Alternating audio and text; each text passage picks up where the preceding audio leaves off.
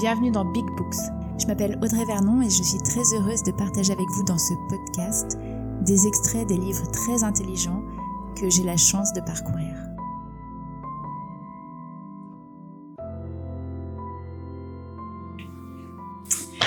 Bonjour, bienvenue dans Big Books. Je suis très heureuse de vous retrouver aujourd'hui. Euh, nous sommes, je crois que j'ai un peu oublié le temps, je crois qu'on est mercredi et je crois qu'on est à un peu moins de trois semaines de la fin du confinement. Voilà, aujourd'hui j'ai très envie de vous lire un livre que j'adore de Ta Nehisi Coates, un auteur américain qui s'appelle Une colère noire, lettre à mon fils. Je ne sais pas pourquoi j'ai eu envie de vous lire ça aujourd'hui. Peut-être parce qu'il y a beaucoup de contrôles policiers en ce moment. Peut-être parce que l'État pèse sur nous beaucoup en ce moment. Mais voilà, c'est un texte que j'adore et que j'ai eu envie de partager avec vous. Voilà, je vais essayer de pas vous le lire en entier, même si, même si j'aimerais bien. Voilà, je vais essayer d'en sélectionner quelques extraits. Fils, Dimanche dernier, la présentatrice d'une célèbre émission d'actualité m'a demandé ce que signifiait cette expression que j'utilise souvent, perdre mon corps. L'émission était diffusée depuis Washington et j'étais installée dans un autre studio, situé à Manhattan. Un satellite annulait les kilomètres qui nous séparaient, mais aucune technologie n'aurait pu combler le fossé entre nos deux mondes, le sien et celui au nom duquel j'étais invitée à parler. Lorsqu'elle a posé cette question, son visage a disparu de l'écran pour faire défiler quelques phrases que j'avais publiées cette semaine-là. Elle les a lues à l'intention des téléspectateurs, et quand elle a eu fini, elle est revenue sur le sujet de mon corps, sans prononcer le mot pour autant. Je suis désormais habituée à ce que des personnes intelligentes m'interrogent sur mon corps, sans saisir la portée de leurs questions. Plus précisément, la présentatrice voulait savoir pourquoi j'affirmais que le progrès de l'Amérique blanche ou plutôt le progrès de ces Américains qui se croient blancs, de ces croyants, était fondé sur le pillage et sur la violence. En l'écoutant, j'ai senti monter en moi une tristesse ancienne, profonde et confuse. La réponse à cette question, c'est la mémoire des croyants eux-mêmes. C'est l'histoire américaine. Il n'y a rien d'exagéré dans ce que j'écris là. Les Américains vouent un culte à la démocratie, au point qu'ils ont très peu conscience de l'avoir parfois trahi. Mais la démocratie est un Dieu miséricordieux. Aucun individu ni aucune nation ne peut se croire immunisé contre les hérésies qu'a perpétrées l'Amérique, la torture, le vol et l'esclavage, tant elles sont répandues. La race naît du racisme, et non le contraire. La façon dont on nomme les gens n'a jamais été une affaire de généalogie ni de physiognonomie, ni de physiognonomie Essaye encore. La race naît du racisme, et non le contraire. La façon dont on nomme les gens n'a jamais été une affaire de généalogie, ni de physiognomonie. Elle est plutôt une affaire de hiérarchie. Les différences de couleur de peau et de nature de cheveux remontent à la nuit des temps. En revanche, croire à la prééminence de la couleur de peau et de la nature des cheveux, penser que ces facteurs peuvent contribuer à l'organisation cohérente d'une société et reflètent des caractéristiques plus profondes, indélébiles, voilà l'idée nouvelle qui fonde ce nouveau peuple qui a été conduit à croire, contre toute évidence et de manière tragique, qu'il est blanc. Ce peuple nouveau est comme nous une invention récente. À l'inverse d'une autre, son nouveau nom n'a aucune signification particulière, si ce n'est qu'il est lié à une entreprise criminelle de domination. Avant d'être blancs, ces gens nouveaux étaient autre chose, ils étaient catholiques, corses, gallois, mennonites, juifs. Et si notre idéologie nationale devient un jour réalité, alors ces gens changeront de nom à nouveau. Peut-être euh, deviendront-ils vraiment américains et offriront-ils une origine plus noble à leur mythe, je n'en sais rien. À l'heure actuelle, il faut bien le dire, le processus d'uniformisation de tribus disparates dans une égale blancheur, l'essor de cette croyance que l'on est blanc, ne se sont pas produits simplement en allant à des dégustations de vin ou à des barbecues du quartier. Ils sont le résultat d'un pillage, celui de la vie, de la liberté, du travail et de la terre. Ce pillage se manifestait par des dos fouettés à vif, des membres enchaînés, des rebelles étranglés, des familles détruites, le viol des mères, le trafic de leurs enfants et bien d'autres choses, toutes conçues, d'abord et avant tout, pour nous confisquer à toi et à moi le droit de protéger et de maîtriser notre propre corps. Ce nouveau peuple, en cela, n'est pas original. Peut-être a-t-il existé au cours de l'histoire une grande puissance dont l'expansion n'a pas nécessité l'exploitation violente d'autres corps humains? Si c'est le cas, je n'en ai pas connaissance. Mais la banalité de cette violence n'excusera jamais l'Amérique. Parce que l'Amérique se veut différente, l'Amérique se croit exceptionnelle, elle se voit comme la nation la plus grande et la plus noble qui ait jamais existé, une héroïne solitaire protégeant la citadelle blanche et démocratique des terroristes, des despotes, des barbares et d'autres ennemis de la civilisation.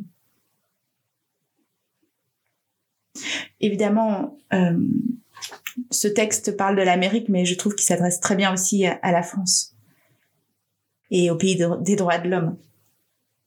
Mais on ne peut pas en même temps prétendre être surhumain et plaider que l'erreur est humaine.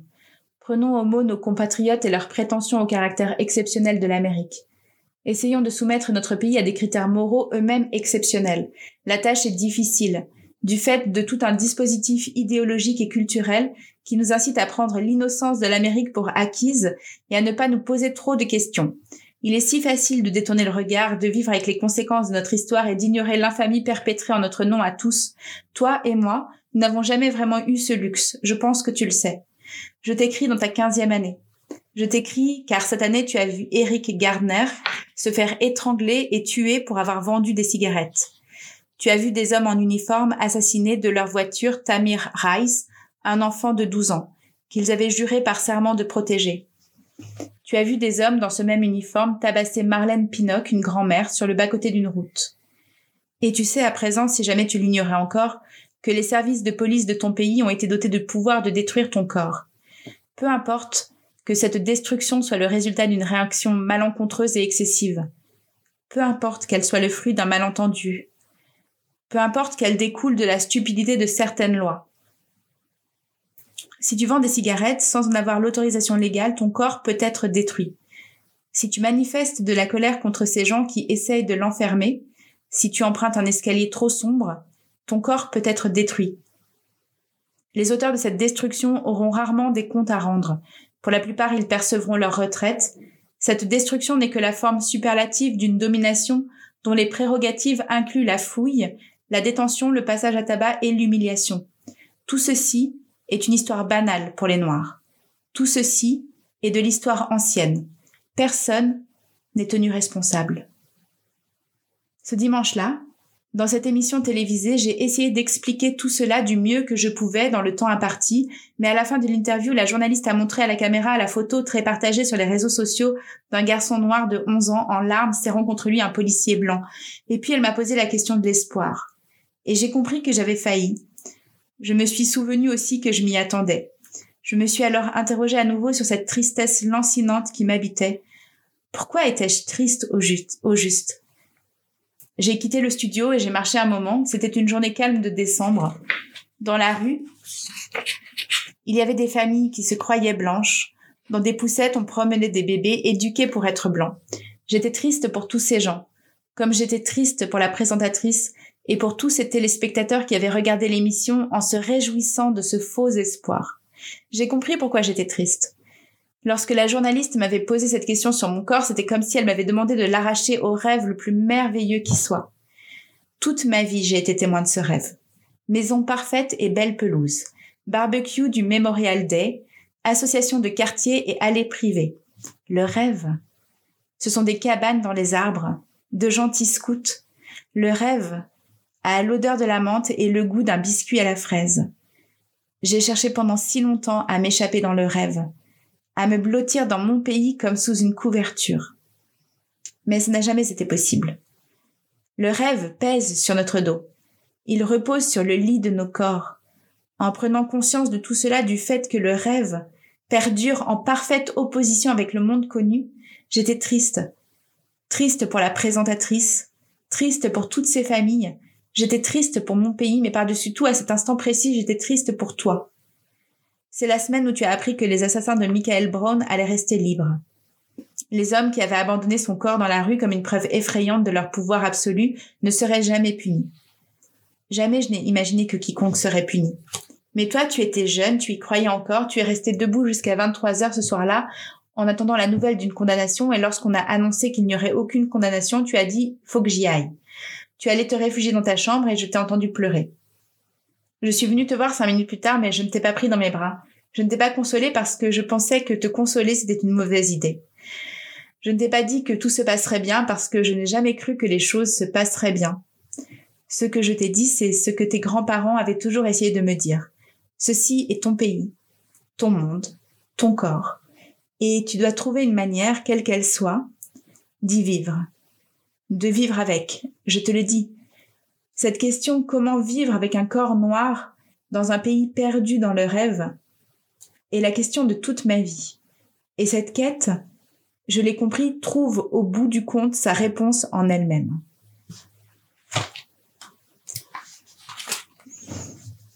Parfois, je prenais le métro vers Manhattan.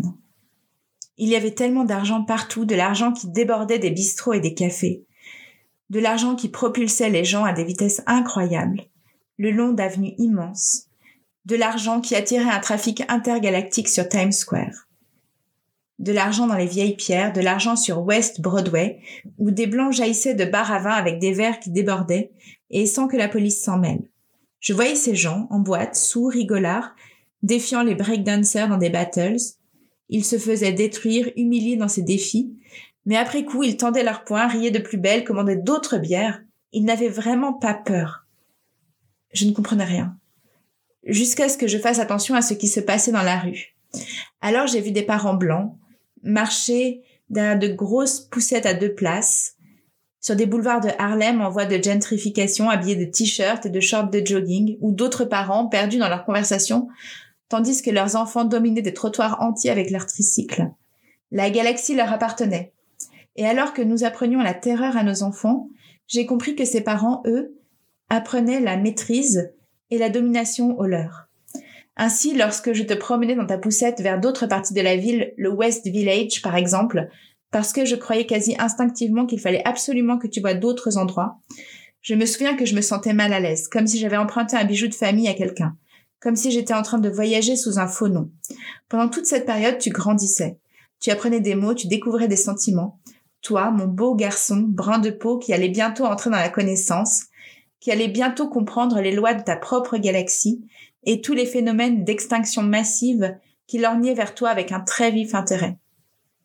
Tu allais devenir un homme, et je ne pourrais pas t'empêcher de subir la distance infranchissable qui te séparerait de tes futurs pères et collègues, lesquels tenteraient peut-être de te convaincre que tout ce que je sais, toutes les choses que je partage dans ce livre avec toi ne sont qu'illusions, ou font partie d'un passé lointain dont il est inutile de parler. Je ne pourrais pas te protéger contre la police, ses lampes torches, ses mains, ses matraques et ses armes. Prince John, assassiné par ceux qui auraient dû être ses gardes du corps et assurer sa sécurité, m'accompagne toujours, et je savais que bientôt il t'accompagnerait aussi. À cette époque, justement, quand je sortais de la maison, dès que je tournais sur Flatbush Avenue, mon visage se tendait comme le masque d'un lutteur mexicain. Je lançais des regards furtifs tout autour de moi, les bras souples, agiles, prêts. Ce besoin d'être toujours sur ses gardes, c'était une gigantesque dépense d'énergie, comme le long siphonnage d'un réservoir d'essence. Il contribuait au déclin rapide de nos corps, je ne craignais donc pas seulement la violence de ce monde, mais aussi les règles conçues pour t'en protéger. Les règles qui allaient imposer à ton corps des contorsions pour affronter le quartier, d'autres contorsions pour être pris au sérieux par tes collègues, et d'autres contorsions encore pour ne pas donner de prétexte à la violence policière. Toute ma vie, j'avais entendu des gens dire à leurs filles et leurs garçons noirs d'être deux fois meilleurs, ce qui revient à dire accepte d'avoir deux fois moins. Ces paroles étaient prononcées sur un ton de déférence religieuse, comme si elles recelaient quelque qualité tacite, quelque imperceptible courage, alors qu'en fait elles ne prouvaient qu'une chose. On avait un fusil pointé sur le front et une main qui nous faisait les poches. C'est comme ça que nous perdons notre douceur. C'est comme ça qu'ils nous arrachent notre sourire. Personne ne disait à ces petits enfants blancs avec leur tricycle d'être deux fois meilleurs. J'imaginais plutôt leurs parents leur conseiller de se servir deux fois plus. Il me semblait que le pillage redoublait d'intensité à cause de nos propres règles. Voilà ce qui me frappait. Le trait commun, caractéristique de tous ceux qu'on rangeait dans la catégorie de la race noire. C'était l'inévitable soustraction du temps. Car ces instants passés à préparer notre masque ou à nous préparer à devoir accepter deux fois moins ne pouvaient jamais être rattrapés. L'unité de mesure de cette soustraction du temps, ce n'est pas la vie entière mais l'instant. C'est la dernière bouteille de vin, celle qu'on vient de déboucher mais qu'on n'a pas le temps de boire. C'est le baiser qu'on n'a pas le temps d'échanger avec cette fille avant qu'elle disparaisse à jamais de notre vie. Pour eux, c'est le radeau des deuxièmes chances. Pour nous, des journées de 23 heures. Un après-midi, ta mère et moi t'avons emmené avec nous visiter une école maternelle. La personne qui nous a accueillis nous a conduits dans un grand gymnase rempli d'un joyeux mélange ethnique d'enfants new-yorkais. Ces enfants couraient, sautaient, tombaient. Tu as jeté un regard vers eux, tu nous as plantés là et tu as foncé dans la mêlée. Tu n'as jamais eu peur des gens, du rejet. Je t'ai toujours admiré pour ça. Et j'ai toujours eu peur pour toi à cause de ça. Je te regardais rire et gambader avec ces enfants que tu connaissais à peine. Et le mur a surgi en moi. J'ai senti que j'aurais dû te prendre par le bras, t'attirer vers moi et te dire on ne connaît pas ces gens, fais attention. Je ne l'ai pas fait. J'étais en train de mûrir à l'époque, et même si j'étais incapable de nommer précisément mon angoisse, je savais déjà qu'elle n'avait rien de noble. Je comprends maintenant à quel point ce que je pensais devoir faire était pesant. Demander à un enfant de quatre ans de faire attention, d'être prudent, perspicace, couper court à ton bonheur, te soumettre à la perte du temps. Et aujourd'hui, en comparant cette peur à la hardiesse que les maîtres de la galaxie transmettaient à leurs enfants, j'ai honte. Je vais vous lire un dernier passage, un passage que, que j'adore, que je trouve magnifique.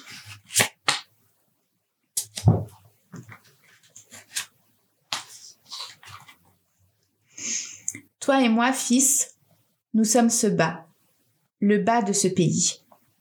C'était vrai en 1776, c'est vrai aujourd'hui.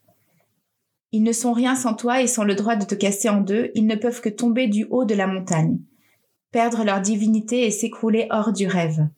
Ils devraient alors trouver comment construire leur banlieue pavillonnaire sur autre chose que des ossements humains, comment faire de leur prison autre chose que des parcs à bestiaux, comment fonder une démocratie indépendante du cannibalisme.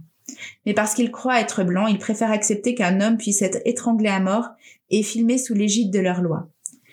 Ils préfèrent croire au mythe de Trayvon Martin, adolescent fluet, les mains pleines de bonbons et de boissons sans alcool, ce mythe qu'il a transformé en une machine à tuer. Il préfère voir Prince John poursuivi par un flic pourri à travers trois juridictions différentes et abattu pour avoir agi comme un être humain.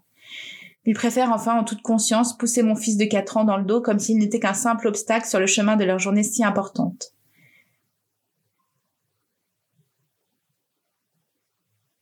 J'étais là, Samori. Non, j'étais de retour à Baltimore, encerclé par ces gamins. J'étais sur le sol du salon chez mes parents, le regard perdu vers ce monde lointain et impénétrable.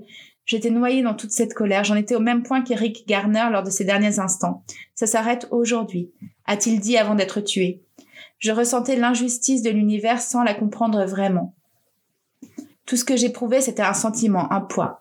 Je ne savais pas encore et je ne sais pas encore tout à fait aujourd'hui, mais parmi les choses que je sais, il y a que vivre parmi les rêveurs est un fardeau et que c'est un fardeau supplémentaire que d'entendre ton pays t'expliquer que le rêve est juste, noble, réel, et que tu es fou d'y voir de la corruption et d'y sentir l'odeur du soufre.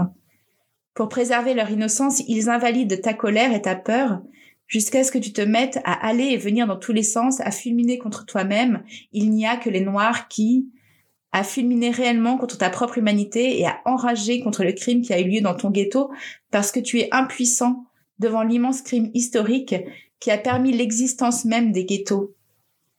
Il est vraiment affreux de devoir se considérer par essence comme le bas de son pays. Ça fait voler en éclats trop de choses que nous préférerions penser de nous-mêmes, de nos vies, du monde dans lequel nous évoluons et des gens qui nous entourent. Lutter pour comprendre, c'est notre seul recours pour vaincre cette folie.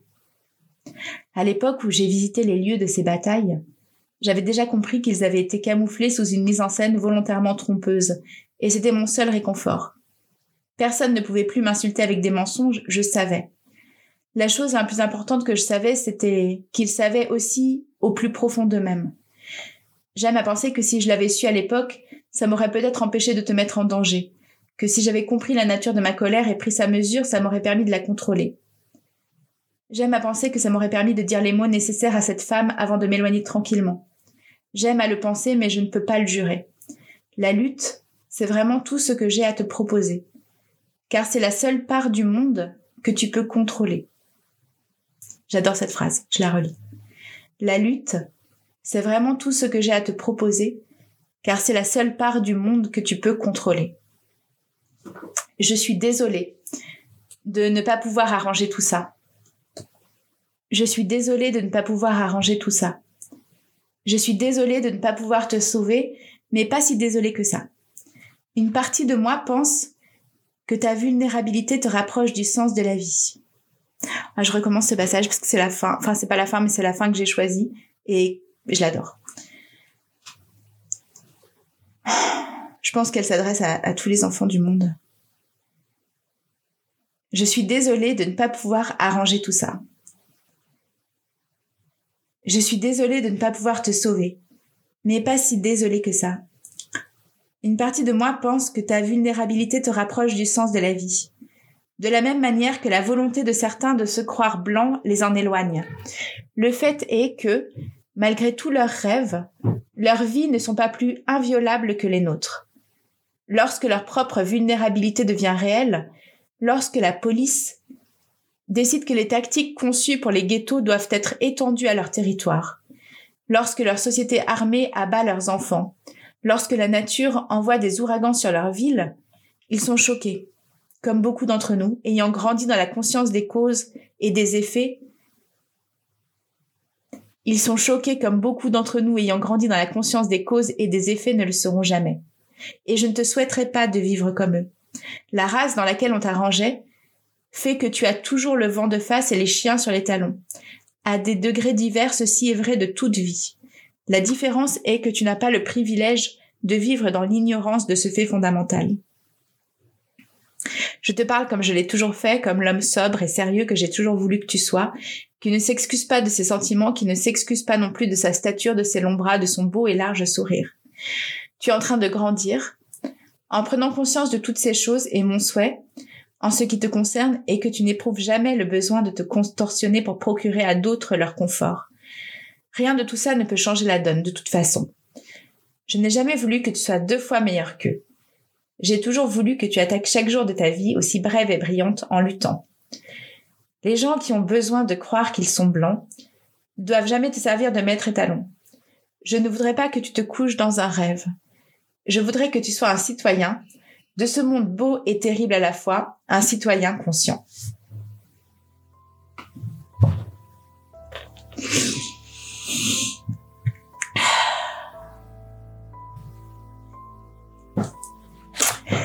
Voilà, c'était Une colère noire de ta Coates.